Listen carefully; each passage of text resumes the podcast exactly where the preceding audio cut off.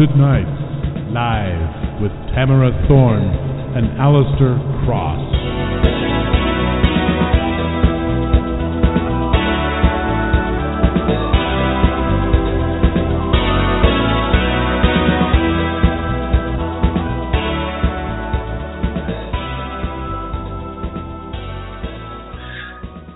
Good evening, everyone, and welcome to Haunted Nights Live. We are your hosts, authors Tamara Thorne and Alistair Cross. This is a broadcast of the Authors on the Air Global Radio Network. If you're listening online, please click the follow button. For more information about the show, you can visit Authors on the Air on Facebook, Twitter, and at authorsontheair.com. To learn more about your hosts, you can visit our websites at tamarathorne.com and alistaircross.com. You can also give our Haunted Nights live page a like on Facebook or visit our mutual blog at thorncross.wordpress.com. We're also on Twitter at, at thorncross. Uh, special thanks to W.J. Pierce for creating and performing our music. This is a copyrighted trademark podcast owned solely by the Authors on the Air Global Radio Network, LLC. Uh, welcome to the show, everyone, and thanks for listening. Um, if you've been following our blogs or other social media sites, you've probably heard that we're on the lookout for true ghost stories. Uh, so if you have a true ghost story you'd like us to read on the air, email it to us at hauntednightslive at gmail.com. By emailing, you're agreeing that, uh, to our guidelines, which can be read at alistaircross.com backslash ghosts. Your ghost story needs to be anywhere from 300 to 1,000 words and it must be ready for us to read on the air. Unedited stories that need rewriting will not be considered. We won't use last names, including yours, but if you do want us to credit the story to your full name, you have to give us written permission. Don't post your stories on Facebook or send them in private messages. They must be emailed to hauntednightslive at gmail.com to be considered. All right, our first true ghost story comes from Kristen in Tennessee. It's a creepy little tale that involves a psychic, a haunted duplex, and more than one spirit. Uh, you want to read it, Tamara?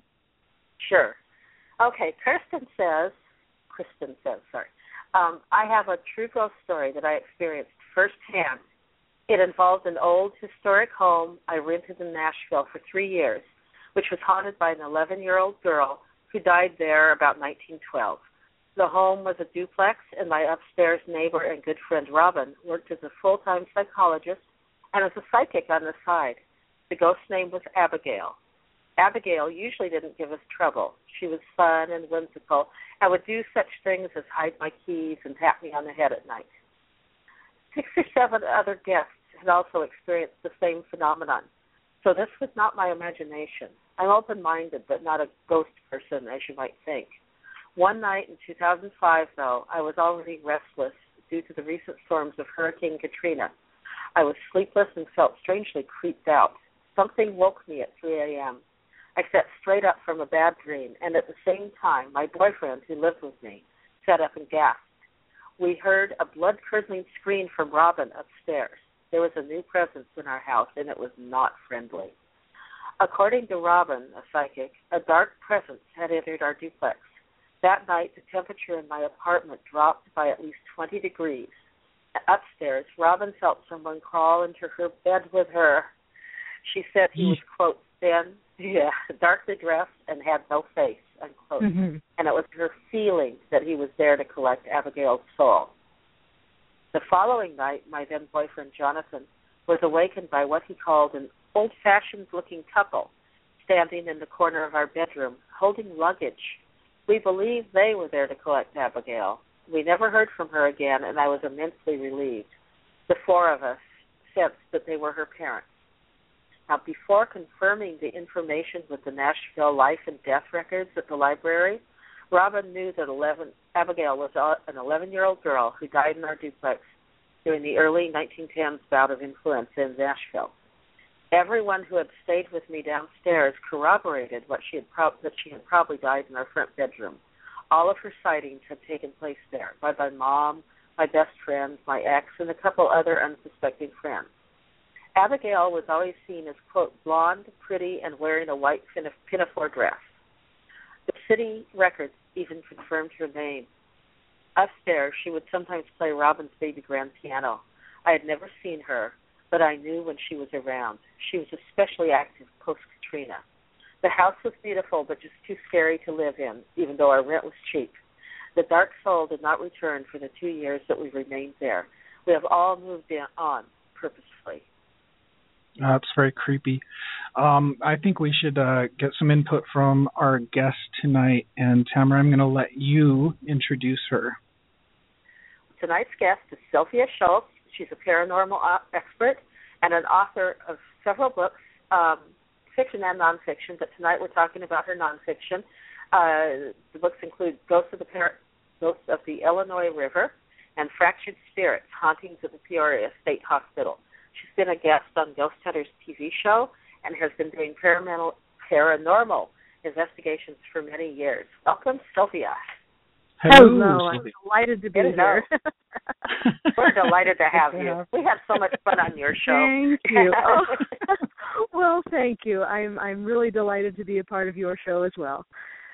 Uh, yeah, oh. I I read the story, and this is um Tamara and Alistair sent it to me beforehand so I could take a look at it, and I find this really fascinating. Um, I find it fascinating that um that Kristen woke up at three o'clock in the morning from a bad dream. Um, people mention the witching hour, ah, and people some some that. people think it's yeah yeah some people think it's midnight, but most ghost, ghost hunters agree, paranormal investigators agree, that uh, it's really closer to three in the morning. Rick Bradbury uh, always wrote about three in the morning. Yeah, yeah. See, yeah. there's a precedent for it. Yeah. Interesting. Um, yeah, so that's that's why we that's why we tend to stay out that late. go ghost hunting. Um, but yeah, that's I, I find it really intriguing that she just came bolt upright at that time in the morning. Um, I was thrilled to read that um, the the older couple came for Abigail. I thought it was interesting that they showed up with luggage and they they kind of put the idea in the boyfriend's mind that they were traveling. And I I think I have to agree that perhaps they were coming to pick Abigail up and rescue her from this this threatening new presence. So I'm, I'm very pleased with I'm very I, I with the way the, the story turned out. I wonder why the dark presence showed up right before the parents did. Did one precede the other for a reason, maybe, or did that? I don't know. It, it seemed to me, well, looking at it from this side of the veil, of course, um, it seemed to me that the parents realized that their daughter's spirit was in danger and showed up to take precautions and and and collect her. I don't know why they didn't show up before to to take her yeah. with wherever they were. That's what kind of confuses me. But I'm I'm glad it seems to have turned out all right. Yeah, Very this, nice. this is a great story. It really it hits all the right notes it for reality. reality. does. Kristen, thank you for sharing this with us. This yeah. is really yes. a nifty story. Yes, thank you, Kristen yeah. in Tennessee. And for the listeners, again, um, if you have a true ghost story, uh, you can email it to us at hauntednightslive at gmail.com.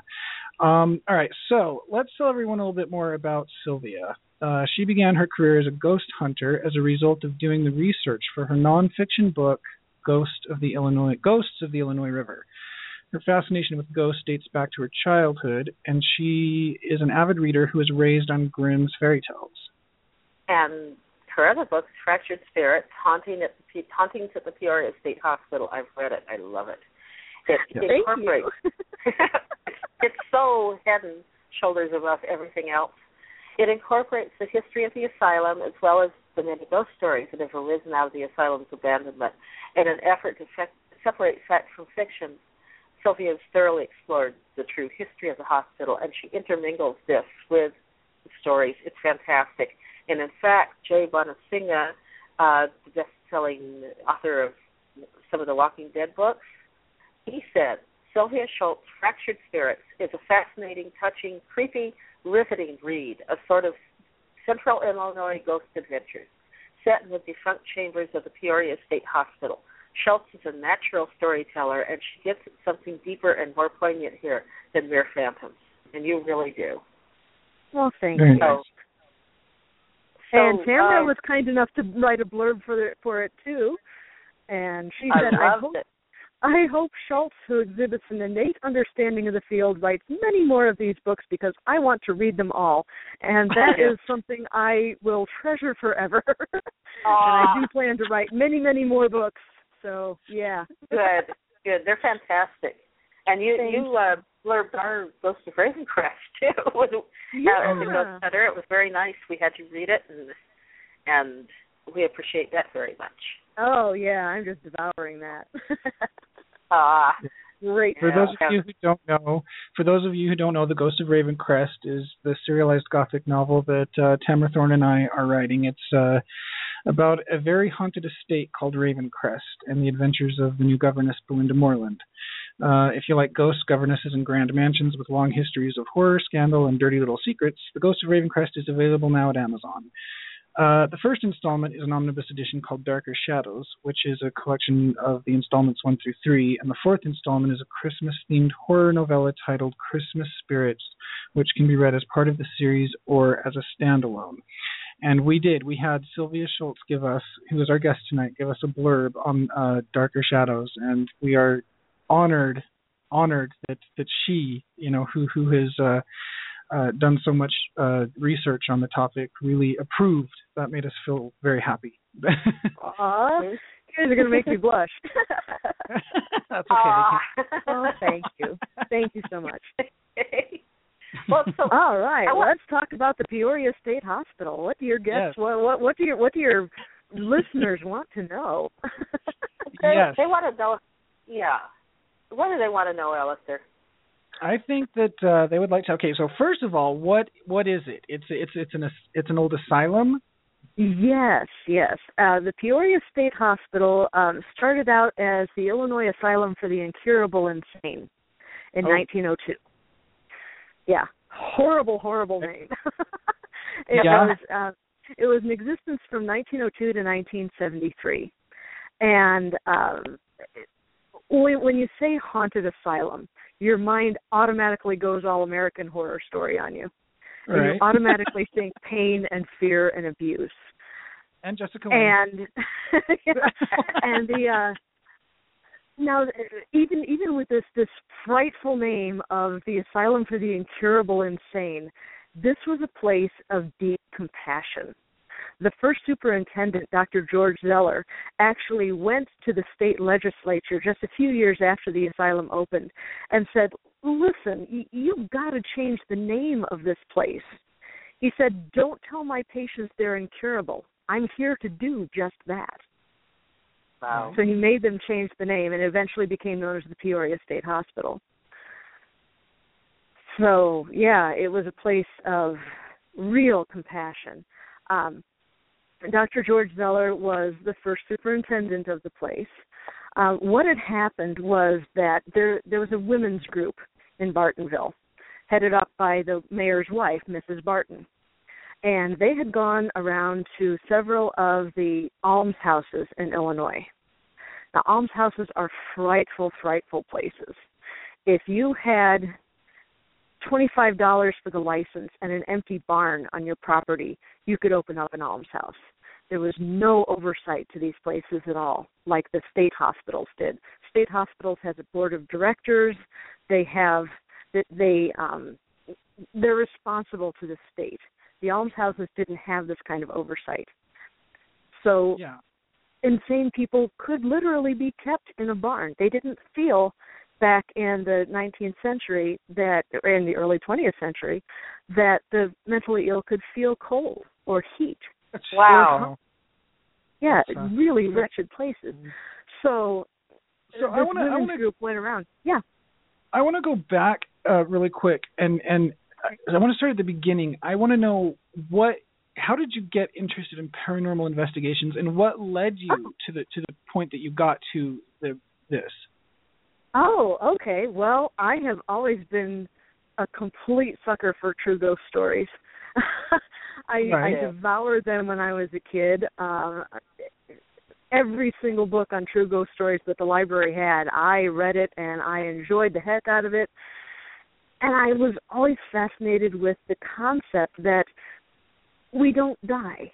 we we there's some part of us that survives after death.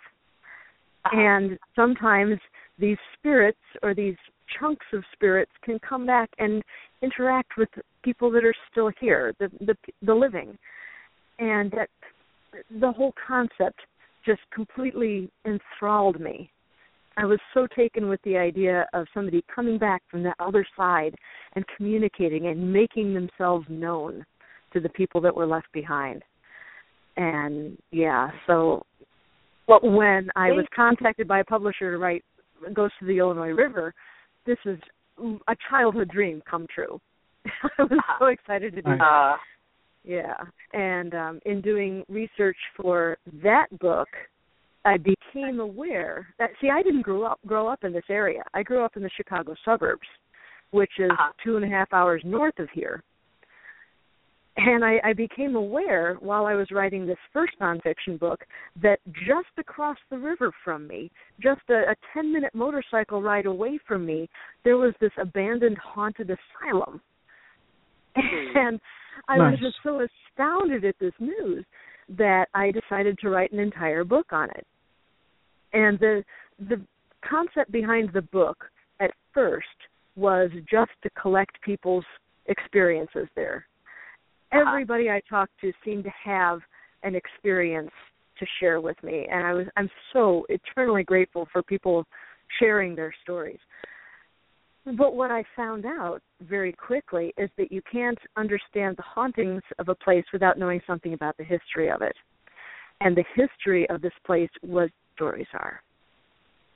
uh, one of the things you talked about in the book was the geology. And Oh, me, yeah. that's, that's a big deal to me. I think Oh, that has yeah. a lot to do with haunting. so tell us about that.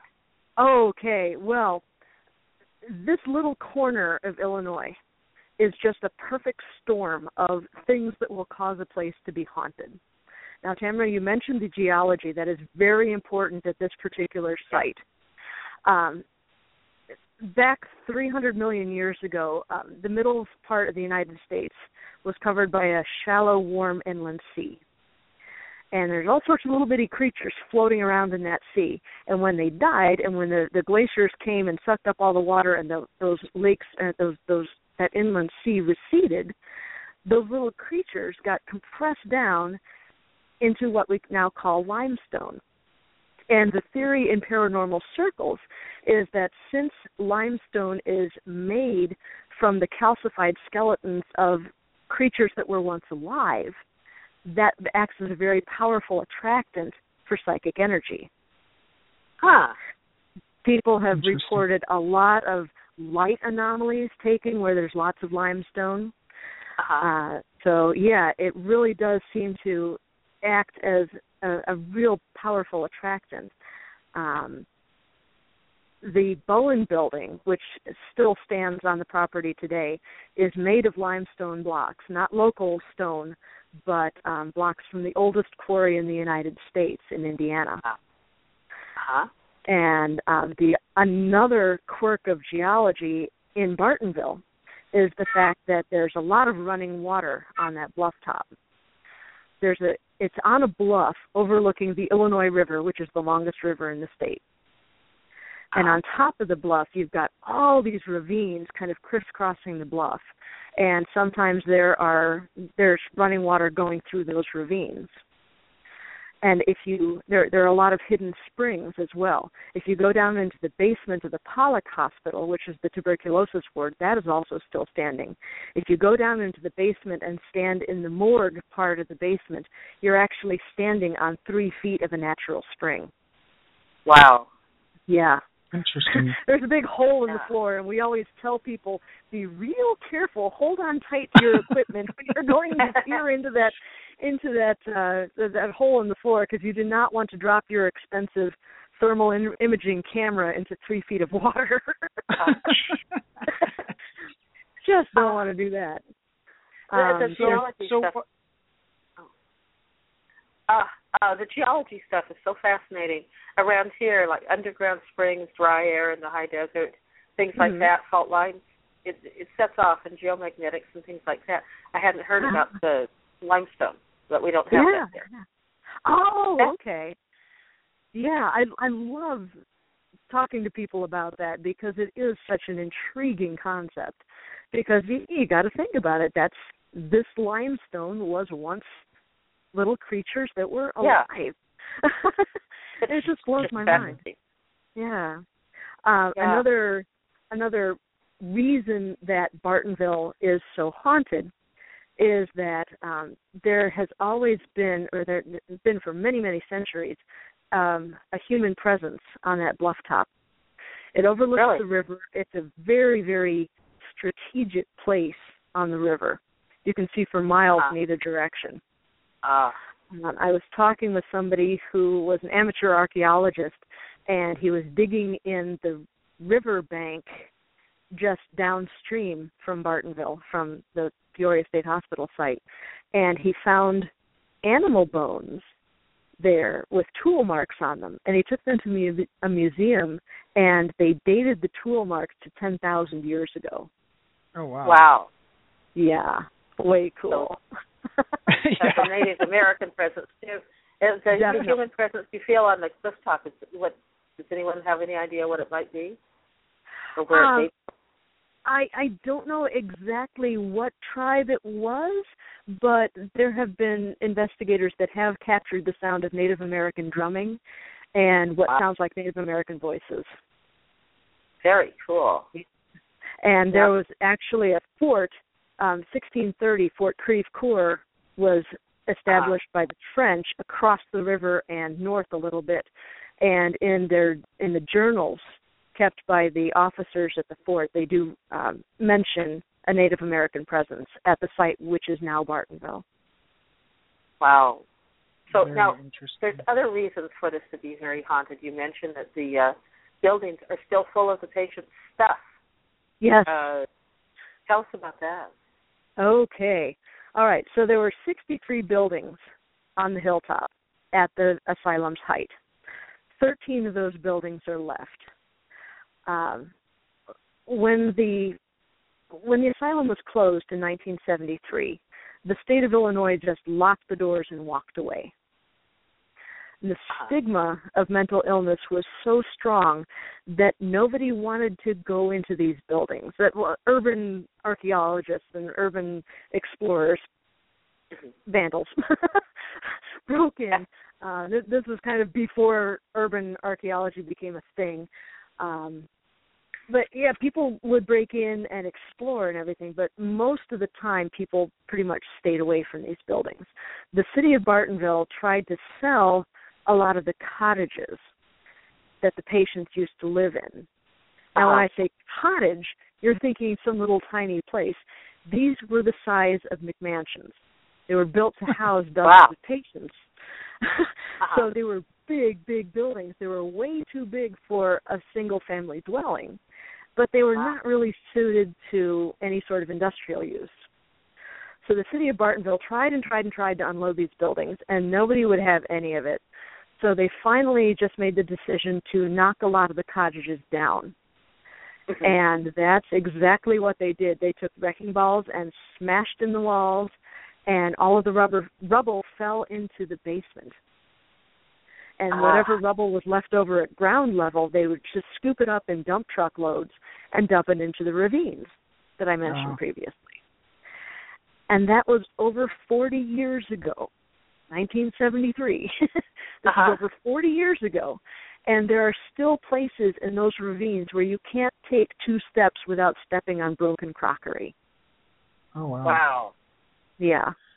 Well, if uh, if you're just joining us, we're talking with Sylvia Shults, paranormal expert and author of Fractured Spirits: Hauntings at the Peoria State Hospital. Um, I am thrilled to say that I have a copy of Fractured Spirits signed by Sylvia, and I've read it and I love it, and we both do. And uh, one question I am dying to know is, while you were there, did you did you ever get scared? Did anything creepy happen? Uh, scared? Um, the only time at the Peoria State Hospital I was ever really scared was, or, or creeped out even, was before I really knew about the place. um, before I started learning about the history of the place and the compassion and caring that went into it. Um, way before I started, way before I even thought of writing the book, um, some friends of mine went to a tour of the Bowen Building, which is the administration building, and we were downstairs in the basement, um, across from the morgue, and um, I was I was very I was a very young ghost hunter at that point in time. I had just started out, and I was not really fluent in some of the terminology.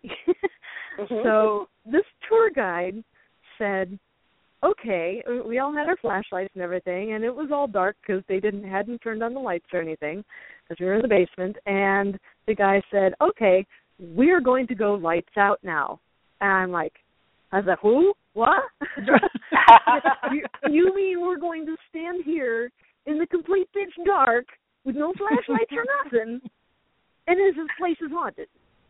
I'm like, oh, okay, all right. I signed on for this. I pull up my big girl panties and I'll I'll do this. so uh so we, we we turned off the flashlights and I've I've always been scared of the dark. I'm beginning to get over it, but yeah, Throwing me into a dark haunted room at that point in my life was pretty freaky. So we've turned off all the flashlights, and we're at one end of this long hallway. We're all clumped together, of course. And from the other end of the hallway, as soon as we turn the lights off, I hear this really weird noise. It sounded like like that. It was like almost like the cooing of a pigeon, but you could tell it was human. And I went, ah. and the guide said, "Are you okay?" I said, "Yeah, yeah, I'm fine." And we stood there and listened for a while. Nothing else happened, and then we turned the flashlights back on. And when we did, I went over and sought out the tour guide, and I said, "I didn't mean to startle like that, but I heard something weird down the hall and I described it to him. He goes, Yeah, I heard that too. Yeah.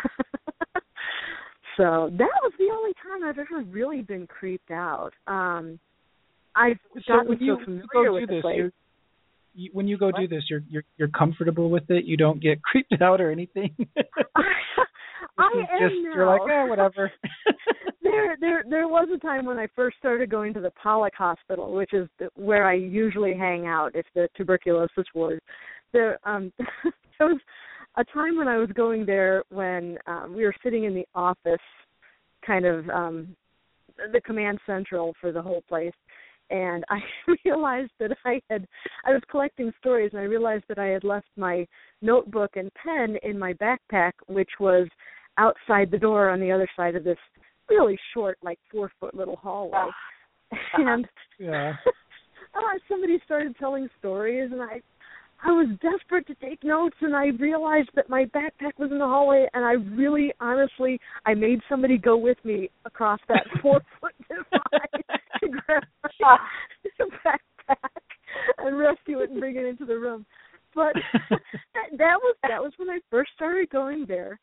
Um and then so I've been there so many times that I have gotten comfortable with it. I still won't go down into the morgue into the basement of the Pollock Hospital buy my onesie. I make somebody go with me for that too. but I would do that too. Yes. there was there was a time when and and this will be new to you guys because this story is not in the book. This happened after the book was published. So I this was in um at the end of March last year. I had I was volunteering for the tours at the Pollock. The nifty thing ah. about a Pollock tour is that they they let you poke around the cemeteries first, and then they bring you into the building, into the men's death ward of the Pollock, and they show you a slideshow on the history of the place, and then you go through the hallway, and there are costumed actors that reenact some scenes from the uh, the asylum's history, Ah, and oh, after all that, then you get to go lights out and explore the building and go ghost hunting. So there's just a lot of stuff crammed into these tours, and they're really fabulous. So I had volunteered for the tour. to, to be an actor on the tour. And it was a Saturday night, and I had been going all day, and it was a long day, and I was not at the end of the day yet. So I wasn't feeling all that sociable. So instead of hanging out at the front of the building with all the other actors, I went back to the women's ward, which is where my scene was set up. So I'm sitting there in costume and I'm reading a book. And I'm just sitting there, just quiet and everything. All of a sudden, the lights go out. Mm. And Oh. I swear to God, I thought it was somebody from the building just turning off the lights. My first thought was, wait a minute, we haven't done the tour yet. Why are we going lights out now? This is awful early. So I just raised my voice and I said, "Hey, um actually I'm back here reading a book, so if you wouldn't mind turning the lights on, that'd be great." And the lights came back on. Uh-huh. and that was the second kind of weird thing that my brain registered. I was like, okay, well, if I had turned the lights off on somebody, I would either have said, "Oh, sorry, my bad," or I would have run away giggling. and I didn't hear either. I didn't hear either of those two things. So I really, honestly, didn't think anything of it. So about 15 minutes later, I'm still sitting there, still reading my book, and there's I'm sitting in the corner of the room, and there's a doorway about oh, six feet away from me. I'm sitting there reading my book, and from the doorway, I hear a woman go, oh,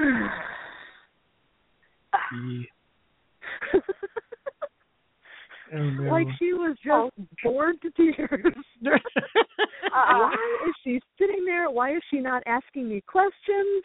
What is going on? Ah. Awesome though. oh, how funny.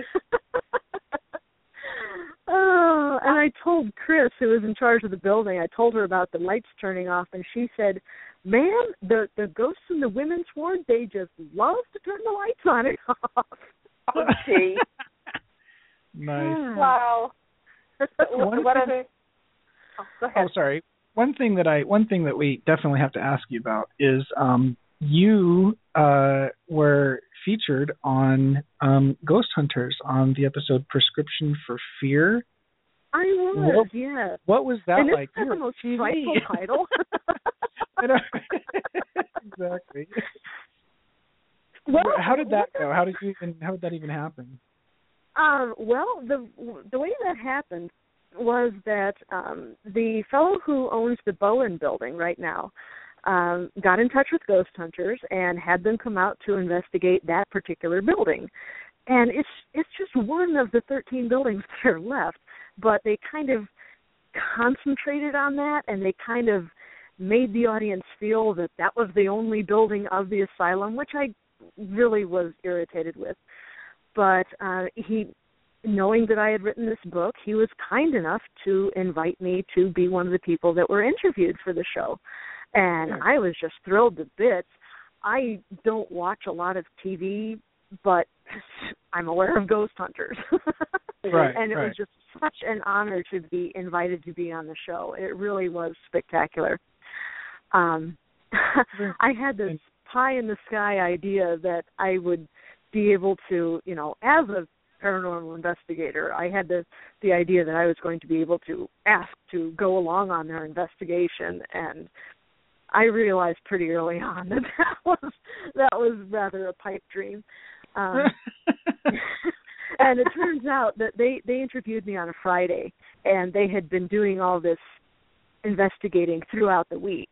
So there Yeah. was no they were already done with their investigations by the time they interviewed me. So so I consoled myself with that.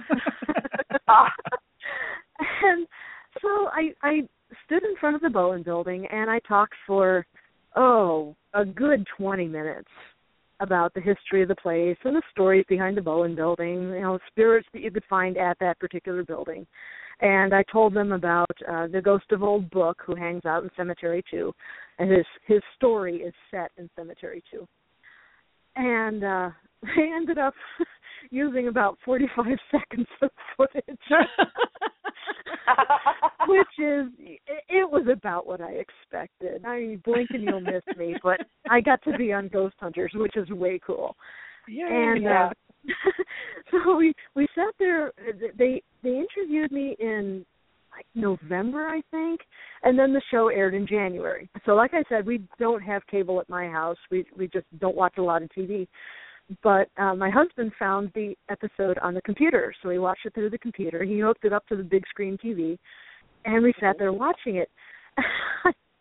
I'm bouncing up and down and clawing the couch, going, "That's not what I said."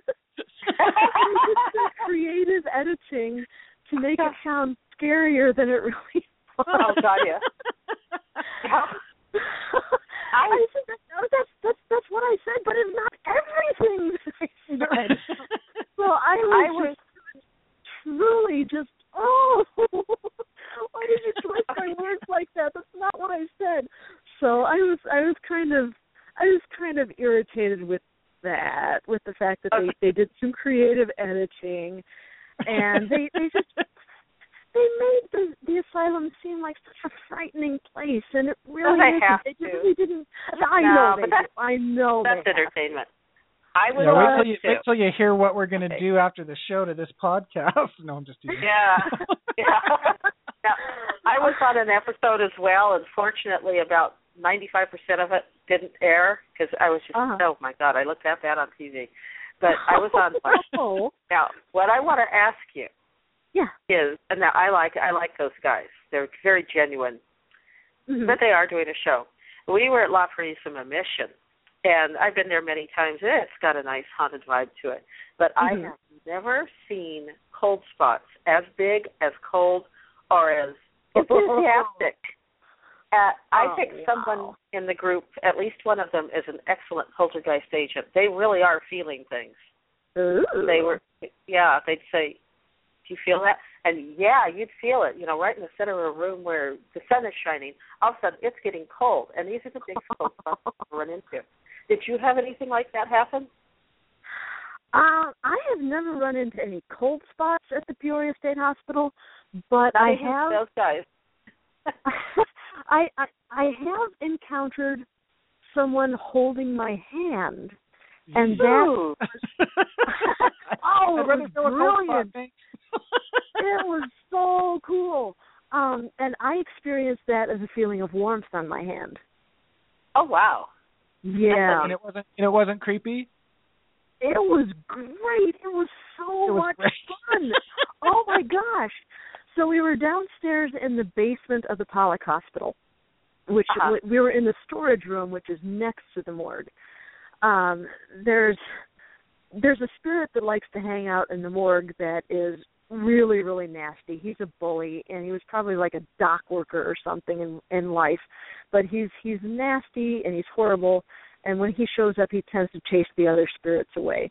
But there are also a couple of other gentler spirits that hang out in the basement of the Pollak Hospital.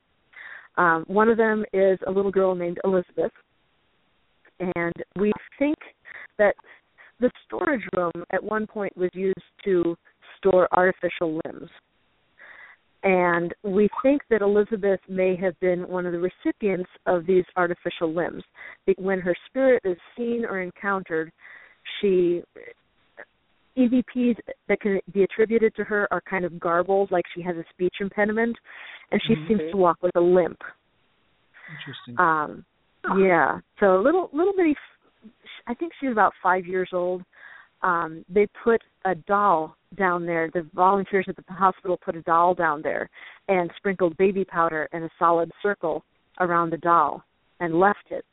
The next time they came back downstairs, the doll was laying on its side, but there was a perfect circle of drag marks where the doll's heels had been dragged Okay. through, spun around and dragged through the baby powder. So Wow. um, Wow. I've, I've encountered Elizabeth, but the the spirit that held my hand was um, the spirit of a young man named Christopher. Um, Uh-huh. we, I was down in the basement with a group called Peoria Paranormal, and we were working with the spirit box, which I find absolutely fascinating. Um, we were standing around in a circle, all talking with the spirit box, and it was I think this was about the middle of April.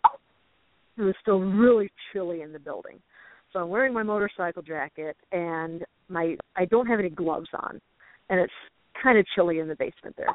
So I'm standing there holding my recorder on the flat of my right hand and my left hand is just sort of down at my side. And I become aware as we're talking with the spirit box that fingers of my left hand are starting to get warm. And it was kind of tentative at first. I'm like, oh, am I really feeling this? This is kind of weird. But after just a few moments, the feeling of warmth intensified. It didn't reach as far as my palm, just my fingers.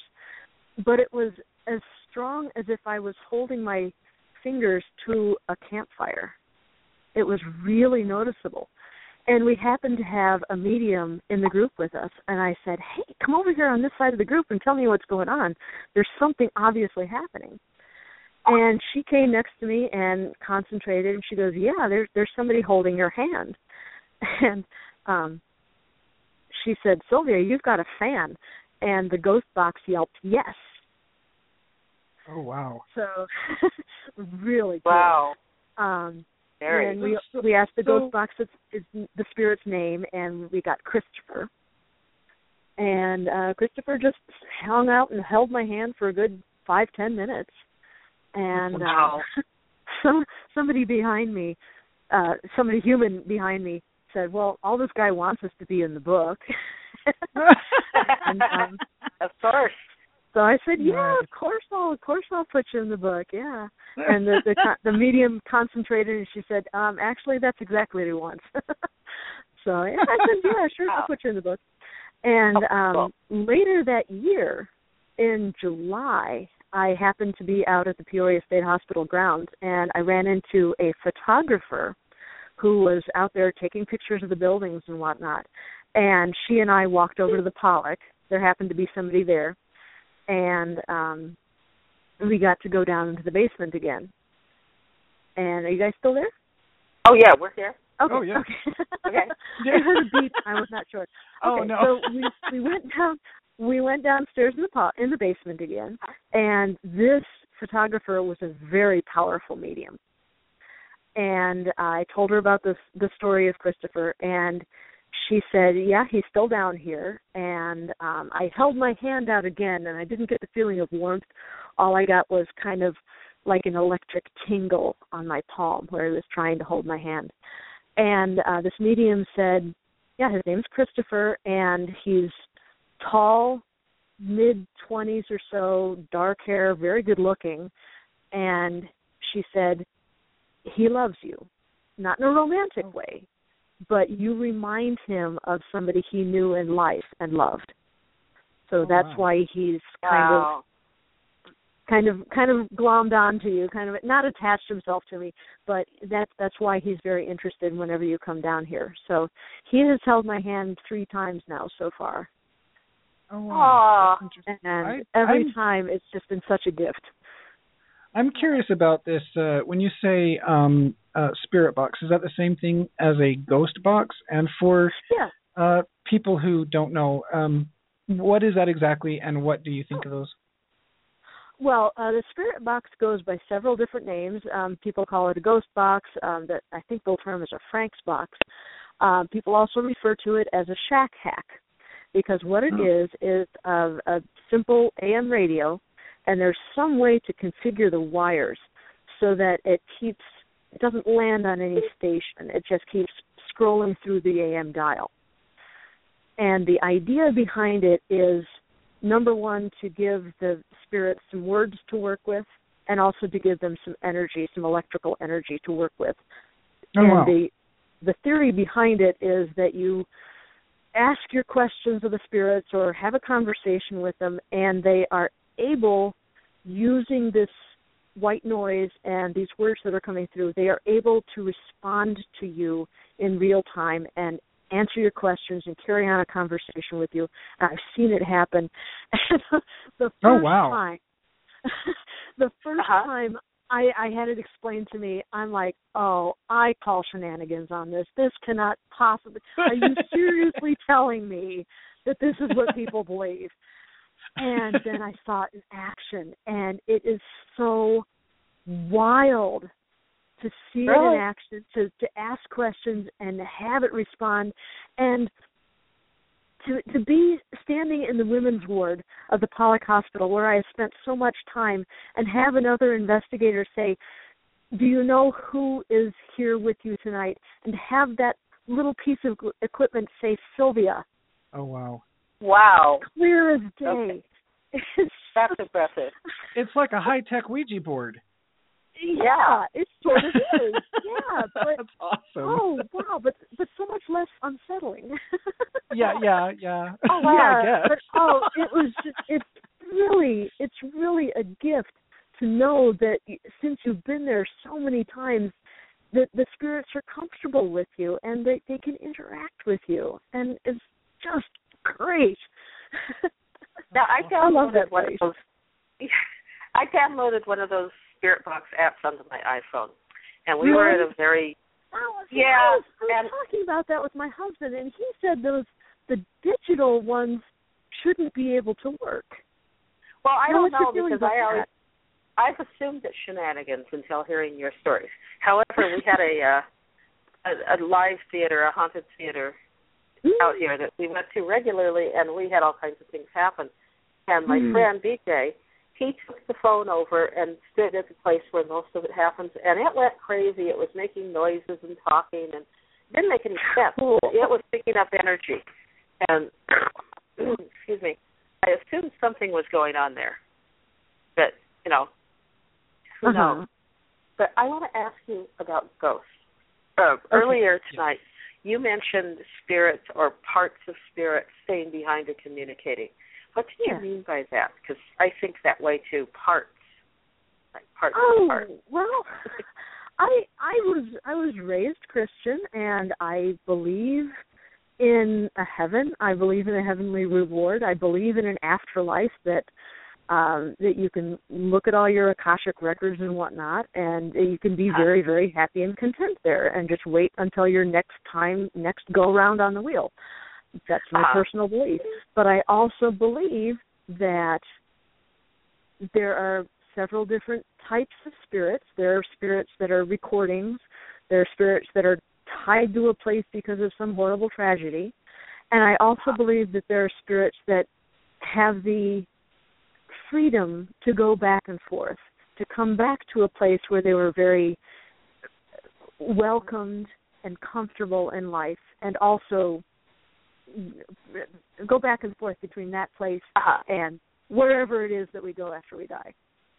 Have you run into any? Do you think uh, the thinking spirits, not the you know reruns? Oh, yeah, yeah, absolutely, absolutely.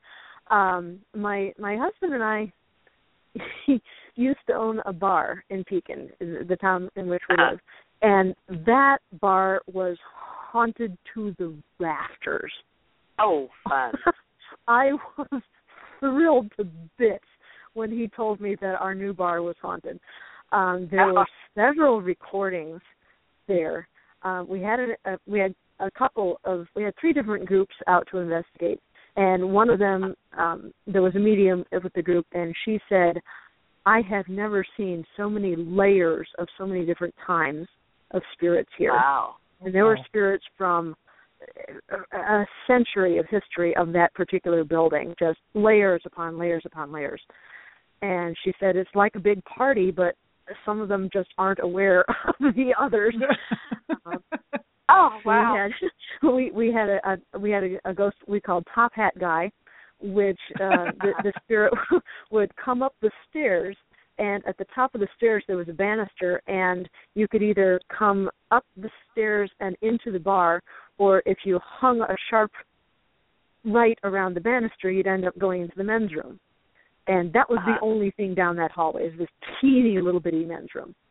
Uh-huh. So uh, the story goes that a bartender was working New Year's Eve one night, and uh, he he saw this guy in a top hat and tails come up the stairs, turn around the banister, and go into the men's room. And he he didn't think anything of it because it was New Year's Eve. Okay, so the guy's Huh. dressed up, no big deal. Well, the guy stayed in the bathroom and didn't come out, and didn't come out, and didn't come out. And the bartender's like, ah, I better go check on this guy. So he goes into the men's room, and there's nobody there. Yikes! And oh. there there is there is no way there is no other exit from that. It it just dead ends into the men's room. oh, I love it. I love it. And we we had a medium come into the bar and bay windows on the it was this on the second floor um and she could she was looking out onto court street and she she laughed a little bit she said i can see horses and carriages going up, back and forth along court street and she told us Wow. the top hat guy that's his recording as he gets out of a carriage and goes up the Huh. stairs and turns the corner and goes into that room um the bar the, the building in which the bar was located way back in the day was a gentleman's club uh like a it was the knights of pythias Uh-huh. sort of like a fraternity and so it was a place for the guys to enjoy their cigars and their brandy and stuff Yeah. and yeah so we had a couple of recordings at that bar. Um the other another recording was the fact that um there was a love triangle going on and the husband caught the wife with her lover and just beat the paste out of the lover. Oh. and uh didn't kill him but messed him up really bad. So we had a very very sad female ghost that would she just stayed in one room of the bar and would not come out would not respond to the medium talking to her just really didn't want to be there poor lady Wow. yeah uh and then Wow. we had we had also intelligent spirits there um Uh-huh. when there when there there was a, a group that was there um which group was this i think it was central no it was illinois ghost seekers society that was there and um they were there was were working with a medium and uh doing recordings and there was a guy standing behind the bar Uh-huh. and he was just really upset that people were coming into the bar to look for ghosts. He's like, "We are not circus animals. We are not here for your amusement." He was really getting cheesed off. and we we kept saying we don't mean any disrespect. We're just here to learn from you. We're here to communicate. And he was just all pissy with us. He was just like, and there was a, there was another intelligent spirit who was a female, and she took a liking to one of the male ghost hunters. And she kept inviting him to come sit on the couch with her. She's like, she was patting the couch next to her, going, "Come on, come on over here, big boy. Come on, come sit with me." And the bartender, the ghostly bartender, was getting really cheesed with her. he, he's like, "What are you, you shameless hussy? What are you doing?" Oh, God. it was just a scream. It was so funny, and uh, we we never really figured out what the relationship between those two was. Uh-huh. Whether it was his daughter or uh, some some other like barfly that he knew, but Uh-huh. um, he wa- she was was asking she was asking the ghost hunter for cigarettes. Oh, funny. we actually had a hunting group. Guard was in there at one point, and before the investigation started, somebody put their e-cigarette on the bar next to her purse, Uh-huh. and she walked over to get it, and she stopped like three feet away from it. She goes, "Sylvia, come over here and look at this." And I lo- Uh-huh. came over and looked, and I don't smoke, so I did not get the significance of this until she explained it to me.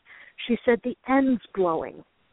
oh wow. Like, oh. so she goes, that the end does not glow unless somebody's actually smoking it.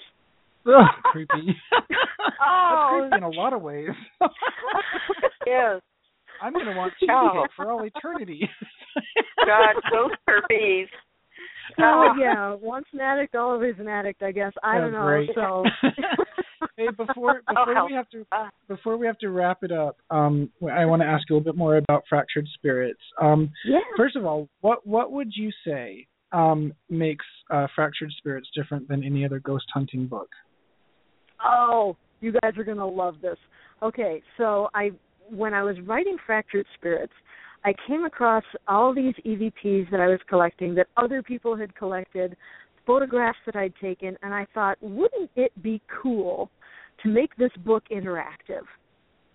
So if you're reading through Fractured Spirits, and this goes for the ebook as well, if you're reading through the book and you come across a little cartoon ghosty in the margin, that's your signal that there's extra stuff on the internet. You Oh, can either go to the Oh, Fractured wow. Spirits Facebook page or to my website, sylviashults.com. And Okay. whenever you find a little cartoon ghosty, you can actually go and listen to that EVP or watch that mm-hmm. video that a ghost hunting group has captured as you're reading the book. Very oh wow, cool. that's awesome. Thank you. Yeah, I want to go do that. yeah. What do Yeah, you so all the- people? the page Oh. page numbers are marked, and uh, yeah, especially Okay. if you go to sylviashults.com and click on Okay. Fractured Spirits and click on Sound Files for Fractured Spirits, and it's it's all right there. Well, this book is so fantastic. And what do you want people to learn from it? Oh, I want them to learn that I know asylums are scary places. I get that. But if you look at the history of the Peoria State Hospital, this was a place of caring. This is a place of deep compassion. Um, these nurses and doctors cared so deeply about their patients. That's one of the reasons it is so extremely haunted. It's because these patients felt loved there. Uh-huh. This place was its was its own insular little community. They were self sufficient. There were three working farms. They slaughtered their own pigs. They made barrels upon barrels of sauerkraut every year. Every one of these cottages that I mentioned before had a little garden. They had its it each cottage had its own chicken coop. They were Wow. completely self sufficient for many, many years. The only thing that they didn't make was shoes. And it was the patients doing all these things, providing for themselves, giving themselves a sense of self worth. And you've got three meals a day of locally grown food. You've got people who care about you. You've got things to keep yourself yourself occupied, to keep your mind occupied during the day. Some of these people lived at the asylum for over 50 years, their entire life. And it's no wonder Wow. that they choose to come back to a place where they were so loved. yeah. That's awesome. That's awesome. Yeah, um, finally, finally, where where can readers find your book? Where can they find this? Uh, Fractured Spirits is on Amazon, and it can also be purchased from Crossroad Press. CrossroadPress.com. All right. Very, very Oh, nice. great. And uh, I we've both read it, we both love it, and we both highly, highly recommend it. We Um, really if- do. Yeah. And we um, both want to come you. and visit you. Yes. oh well, if if you make it out here, I will personally be your your native guide. I would be delighted to. Very nice. Good. We'll hold you to it.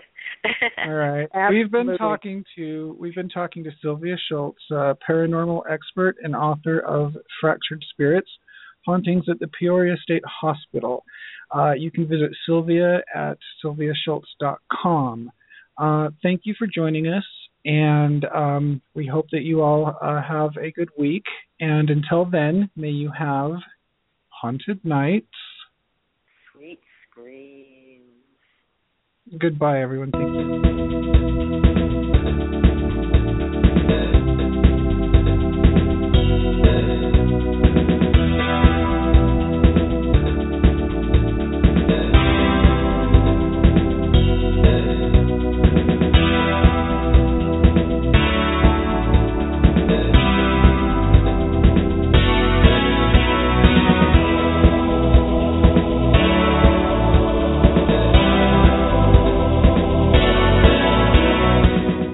Haunted Nights, live with Tamara Thorne and Alistair Cross.